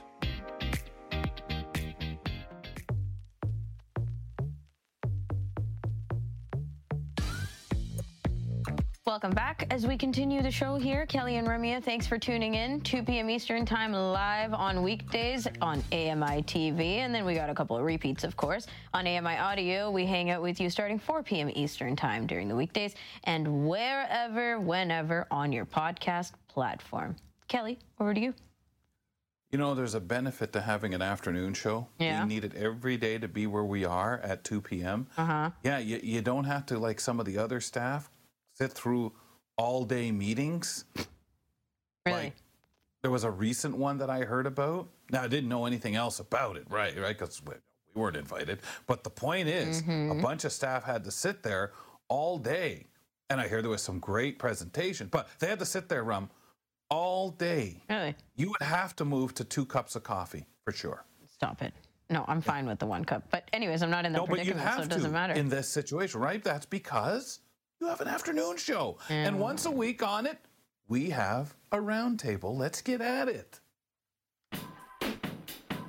Isn't it convenient that we have a round table? Well, it's actually oval. Just saying. The blind guy feels it now, goes, well, I don't know. Well, I guess it is oval. Kind of oval. So here's what we're doing today, folks. We uh, bring a few items to the table. I do. And I invite Ramya and our guest, who today is Greg David from our communications department, to weigh in on some of these topics and give opinions, thoughts, feelings, whatever they might have on them. Greg, welcome back. It was uh, nice to see you in Toronto yesterday. Yeah, nice to see you too. And and you know th- those meetings, I agree. The only thing that keeps you going is all that free food that they bring in to keep you awake. Yum. Not just leftovers from wrong? yesterday, though. Like Oh. other free food. Oh yeah, the the food during the the meeting on Tuesday when we were planning the future of Kelly and Ramya, that was really good food. Because it was Yeah, a really and good Ra- future. Uh, and that was the oh, the future plans were great, uh, but the food we had yesterday, Rum, was probably the leftovers from Tuesday. Oh Uh, no, no, it was not. No, it no, it Was wasn't. not. And no, it wasn't. And by the way, I understand the Kelly and Ramya team who got to go up to the food first because of their show at We 2 deserve p.m. it. ate all of the tacos. There were no tacos when I Get showed up. out. Thanks, No Michelle, I took one of each. All right? Uh-huh. and there Mi- were many. mini. Michelle I'm Michelle sure went up and lots. advocated to HR that we be the first group to go up there. You know, after they were and they were up for anything since they were celebrating and winning the We contest. didn't even they- win the contest that they had so- put together. Yeah. You know, of naming naming artists and tunes and stuff like that, put together by the HR department. If I didn't mention that, uh, Greg, let's talk about music. As a matter of fact, Canadian singer-songwriter Myles Goodwyn, who shot to stardom as the former lead singer of the rock band April Wine, passed away earlier this week. Myles Goodwyn died early Sunday in Halifax at the age of 75. His publicist, Eric Alper, describes Goodwyn as a breath of fresh air. He was just one of the great songwriters in the era of classic rock. The band formed in Halifax in 1969 and went on to sell over 10 million recordings worldwide. Alper says Goodwyn stepped away from the band earlier this year due to health issues and no longer wanting to live out of a suitcase, but he continued to perform and work with other musicians. I, I'm going to miss him terribly. April Wine was added to Canada's Walk of Fame this fall. Karen Rebo, the Canadian Press. So we were talking about being added to the Walk of Fame and how that stuff goes with Corinne yesterday, and of course April Wine from Laura Bain's uh, hometown there of Halifax. Greg, when I hear that, I think, wow, it's a lot more tunes I know, and I think it's a little bit beyond Canadian content reasons that I know so many of the tunes from April Wine and and and the history. Uh, this one of your bands growing up? Ye- I, yes, I was a little too. I was a little too young because I think they were Yeah, out in too. the 70s more than the 80s. But certainly they were like all of the clips that we just heard there. I knew those one, uh, the, all of those songs. I was going to make a just between you and me joke, but then the song came on, so the joke was null and void. But yeah, I was kind of late to to April Wine. I kind of discounted them because of the CanCon Kelly that you and I grew up with, where you know Canadian music and singer songwriters had to be featured on Canadian radio. So I think I had my nose up a little bit at them at the time, but I came to them later, um, probably in my late teens, early 20s, and that was when I really started to appreciate them. And what a loss! I just heard an interview with Myles uh, not too uh, earlier this year where he was talking about stepping away from the stage, but was still doing kind of personal performances and things like that. So yeah, a huge loss, and and one of those times where you go to like Apple Music to their their playlist and you think, wow, I know like all of these songs. Hmm. And and you feel a little like the Canadian content was jammed down our throat when it came to a Yeah. band like that. Like my siblings absolutely really loved April Wine. Um, but I feel that way growing up to in our era, Greg Moore with the Tragically Hip. It was a band that I oh, to me they were overrated, but I love what they are to Canada. Yeah, I totally agree with you. Yes, it's tragically hip. Again, a band that was shoved down our throats on radio, and now I've come to later in life and really, really appreciate the songs, which is great. That's kind of what you want, right? Rum, is there a Canadian band in your kind of Oh dear. you know th- that you would come to, and uh, you know, I mean, I, I'm sorry to put you on the spot on that because, or artist doesn't necessarily have to be a band, but you know, somebody that either you, whether you know or not. A lot of time we don't even know. I don't even realize Yeah. sometimes. Oh, I didn't realize that person was from Canada. I guess, well, and for me, like, even if you realize they're from Canada, there is kind of this do I really like them or do I like them because they're Canadian? Mm-hmm. Because they're Right. Canadian. Yeah, exactly. And I felt that way about Nelly Furtado. I'm not going to say too much because I know you've had her on the show and she's done a lot for, you know, just like support positiveness around the community. Um, but really, like when I was growing up and she was a big deal because she was Canadian and she was just topping the charts in all these different ways, I didn't like her. I didn't like her music. I didn't like her voice. I was like, oh, you know, how is she popular? But then you try to appreciate or start to appreciate it in that sense that I just mentioned, which is but she's Canadian. And regardless of whether or not you have the music taste for these artists, um, you can appreciate, like, on the bigger scale of things, what it does to put Canada on the map, right? And in entertainment and these unique ways, I guess. Like the Bryan Adams mystique, Well, right? yeah, Bryan Adams is yeah. everywhere. I was just going to say that, Kelly. Like, it almost feels, and this has been kind of a the detriment to Canada, is that we don't accept somebody until they've actually left Canada and become successful somewhere Yeah, else. yeah. And I think Until Bryan someone else Adams tells just- us it's okay, right? Or we Exactly. like you know, oh, oh, the. U.S. likes Bryan Adams. Oh, I guess I can like Bryan Adams na- uh, now. Or you know, Shania Twain. All of these bands where you, uh, you know, there's they suc- find success worldwide, and then Canada embraces them. So, oh, we love them the whole time because of who they are. Yeah, right. And it's funny because most of the other countries, well, particularly the, the U.S., don't even know he's Canadian. Right? Yeah. they just That's know, right. I like Bryan Adams. They don't care. You have the Yeah, right. opposite problem also. Like, um, you know, Drake is so huge and now. You're supposed to love him because, and he's Canadian, and because he's huge. But I'm like, He's just not, I can't stand Drake. But I don't feel like I'm allowed to say that anymore because He he's was, too uh, big. He's too good. He, he's part of that Degrassi history. Yeah. He was on that. Yeah. Yeah. I, I didn't really realize that until fairly recent, but oh yeah, like I'd hear the references. Guys, I want to talk about somebody else who passed away uh, this week. Uh, legendary television producer Norman Lear passed away at the age of 101. Boy, the way Glenn Miller played. Norman Lear produced some of the most popular sitcoms of the 1970s, including the classic All in the Family. The show, which premiered in 1971, was based on a British sitcom, Till Death Us Do Part. In a TV Legends interview, Lear said when he read the script, I thought, oh my God, my dad and me, we fought about all of these things. In 1999, President Bill Clinton awarded Lear the National Medal of Arts, noting that Norman Lear has held up a mirror to American society and the way we look at it. Bill Deal, ABC News.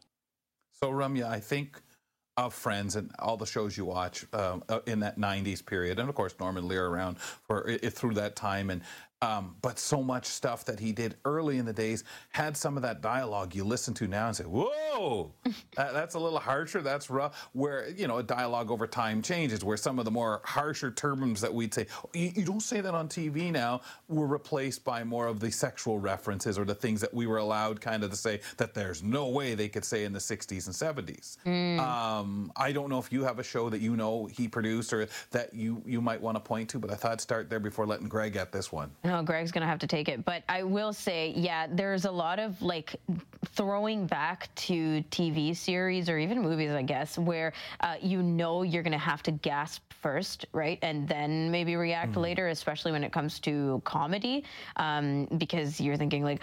Is that appropriate? Uh, am I allowed to? You know, that kind of thing. And uh, I guess, yeah, things don't necessarily um, stay timeless anymore because we're paying much more attention to language, to tone, to uh, references and diversity and all these other things. Greg, a favorite show, first of all, produced by him. I know you're the master with this. We talked last year about the celebration of his life. That was uh, uh, on ABC, I think it was. Oh, I think we lost Greg there for a second. Or maybe he doesn't know the answer. He's gonna We'll get him back. plead the Or he's staying silent, saying, "No, I'm leaving you alone. You guys are stuck out here on your own." We'll get him back there. I, for me, um, I never really knew which shows were his and some of the others, Mm. and they're brilliant, brilliant producers. Um, I mean, yet, just like some of the game shows, I could tell. Oh, this were produced by this because they had the similarities, the style. I might say, "Hey, this is a show," so and probably could list off three or four shows without knowing this is Norman Lear, but it's that same caliber of show in a different venue, um, or necessarily, you know, even a spin-off of you know something else where he said this show, um, you know, the Jeffersons has to come up to complement, um, you know, Archie Bunker. We need that opposite side, but yet the same kind of person. And I, I found I didn't really know a lot of that. It was interesting watching the special last year because there were shows I, oh, really, Maude, really this one? I I didn't didn't know. I may have knew know, knew the shows, and I'm not.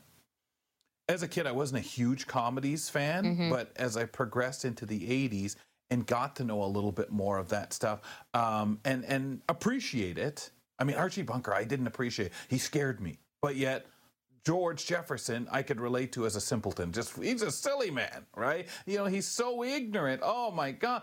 And for some reason, same period of time, I couldn't connect the dots with Archie Bunker. Archie Bunker was an intimate, and I don't know if that's you know being a young black Canadian, if that has something to do with it. Um, whereas I certainly could peg George Jefferson as a racist, even you know the black racist that he was.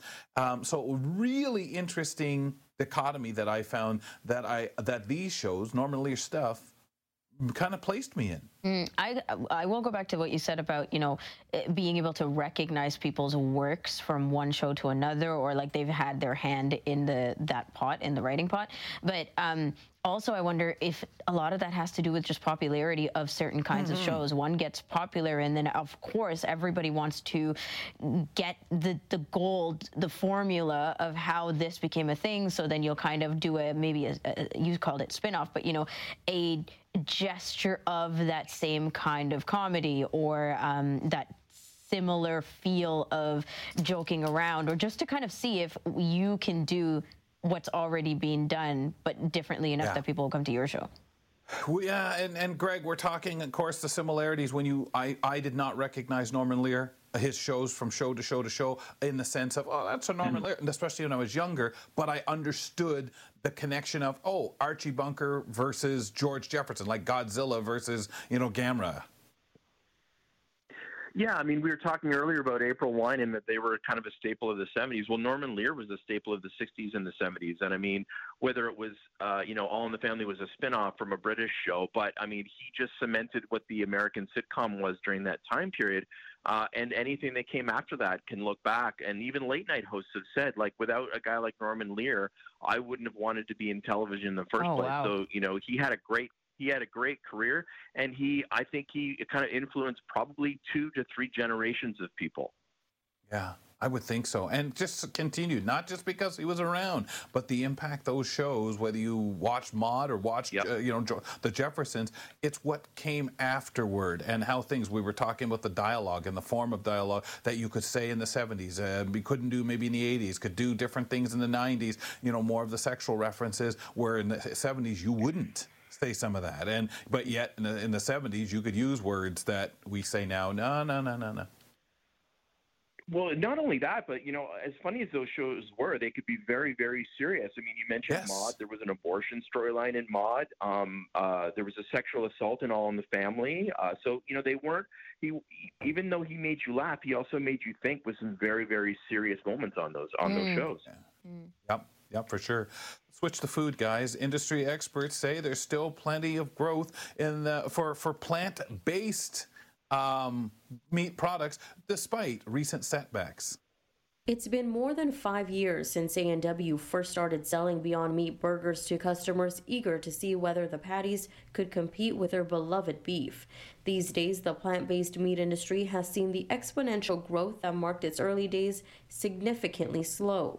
Beyond Meat recently announced layoffs, and in Canada, it's been a couple of years since Maple Leaf Foods announced it was reevaluating its plant protein business as demand cooled. But Robert Carter with the Stratton Hunter Group says consumers still want to reduce their meat consumption and adds that as economic conditions improve, they will start to show more interest in plant based meat again. Brenda Molina Navidad, The Canadian Press. So I've said on the show that I'm more of a believer that we should just count whether it's vegetarian stuff or uh, plant-based meat, whatever, as a food item. Uh, like going to a buffet and you're just picking out something because whether it's a tofu item or what it might be. That's Ramya where I feel if we didn't necessarily say, you know, this is plant. Did I tell you this was plant based? Jive it down our, our throat and saying it, Yeah. which unfortunately, if you're told this is beyond meat, what? As opposed to this is an item called whatever you call this item, and just eat it, try it. Yeah, honestly, like I feel that not just growing up, like in your own family and how adventurous you were with food, but also just culturally, it makes such a big difference for me. I grew up having lots and lots of vegetarian exposure, like food exposure. So when I hear Beyond Meat, or when I hear, like, I go, as you say, um, through uh, like a buffet kind of situation, unless it's raw vegetables. I will be down to try whatever and not averse to, you know, the non meat options. Um, but I feel like some people are just because of the resistance of never having had, you're always thinking of meat as the staple. Yeah. Uh, uh, Greg, how about you feel on this? I know for myself, I've not really tried it. Yeah, I'll I'll I'll eat it. It's I think what turns people away is that trademark, right? Like whatever the name of that brand Yeah. is that they've Yeah. created that's plant based, it maybe turns people off. I um I was ordering out uh, I was ordering some chicken wings the other night and they advertised uh, plant based uh, you know boneless wings and I didn't get them. I went with the with the, the chicken, but I'm not adverse to trying out new things. I think uh, we, technology has gotten to the point where it isn't about the consistency anymore. Like you remember in the in the very beginning, people would say, "Oh, it's it's rubbery or Yeah, whatever." yeah. Um, you know, it just isn't. It doesn't have the same mouthfeel. But I think that the technology is there enough now that there is that mouthfeel uh, where people aren't turned off the way that it was. And and there's also I don't feel like there's a stigma to it. Like a few years ago, there would have been a Mm-mm. stigma attached to it, but I don't think there is anymore. Yeah. Uh, pal, thanks a lot for joining us. It was again nice to see you over the last couple of days. Well, not us yesterday, but uh, glad you had a safe trip back to Toronto and back home, and appreciate you making time for the roundtable. Thanks so much for having me, guys. Greg David joining us from our communications department to talk here on the roundtable. We do this Thursdays on Kelly and Ramya. Taking a break and then coming back to wrap the show with you. Of course, we've got teasers for tomorrow's show. We've got another strange, fun of unofficial holiday, and we've got uh, what's going on with now with Dave Brown, the Friday morning edition. We'll be right back. We'll be back with more of Kelly and Ramya after this short break.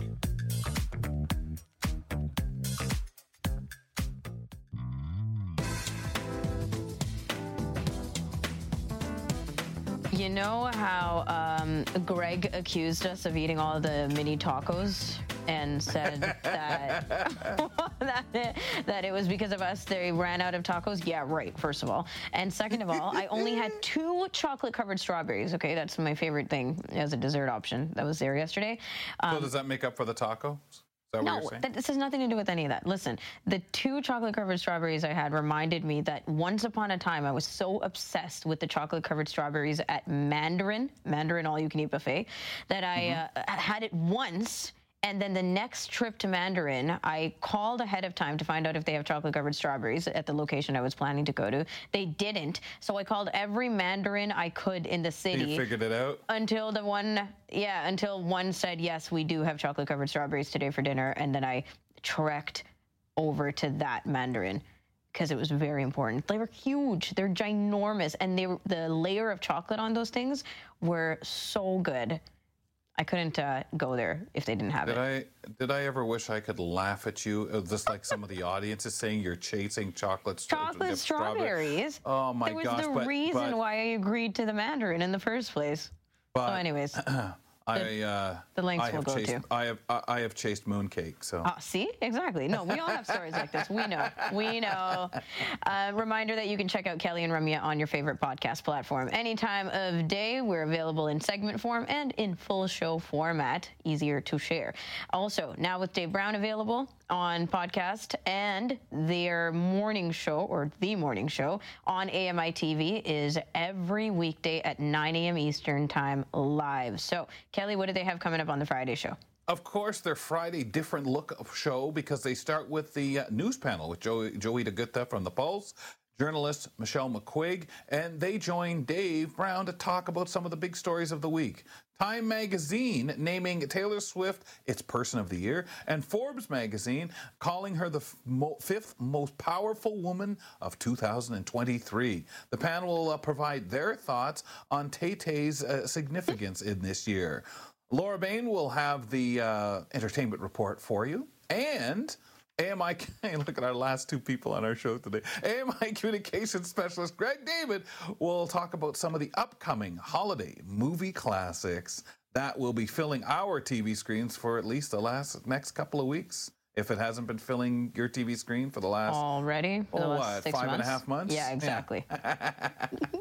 and that begins at 9 a.m. in the morning on AMI TV. It's so weird to say the nicknames, uh, like the l- beloved nicknames of celebrities, if you're not an actual fan. You well, know, like, because you're so scared you'll screw it up, and people out there will scream at you and turn you off, saying, "You really don't know anything, do you?" It just doesn't sound authentic. You know, you say Tay Tay, and I'm like, oh God, like we really do not sound like Taylor Swift fans. And I'm only uh, reading what Polly put It's the same I. thing with Swiftie, right? When we're talking about You- it, yeah. I'm like, Ugh. Anyway. Um, But we apologize. We yeah, apologize. Sorry. Obviously, we're not real fans. Sorry. We just had to No, get no, the no, story no, no! across. Don't say that. You'll really get in trouble. Oh my God. From Dave Brown, yeah. Okay, Kiss and Make Up Day. Right, Kiss and Make Up Day, people. It is an unofficial but yet true holiday, and it is on uh, August 25th every year. Jackie Milgate pitched the idea of Kiss and Make Up Day to chase uh, the calendar of events, and this was in the 1992 edition of the magazine. And uh, what was it? Yes, in the publication of 1992, it was the idea to have a day. He, she thought it would be neat to have a day dedicated to making amends, which is sweet, which is for relationships that need amending. And that's what she told the Huffington Post. Uh, she grew up in an Italian family where there was a lot of discord, and she chose August 25th because it's her birthday. Aw. The tradition caught on. She said she's done radio interviews with DJs from as far away as Australia. She's received letters from across the country, and Kiss and Makeup Day was even featured in a Wrigley Gone Mad in USA Today. So there you go. Kiss and Makeup Day. It doesn't have to be August 25th. It can be today for you. Celebrate. On tomorrow's edition of Kelly and Ramya, we have gardening with Susan Kearney, and she's highlighting types of pines. She's also telling us about what she's put together for the outdoor arrangement. Also, we have app update with John Beeler. Kels, you're out tomorrow. Grant and I will be back. Have a fun Thursday evening, and catch you later.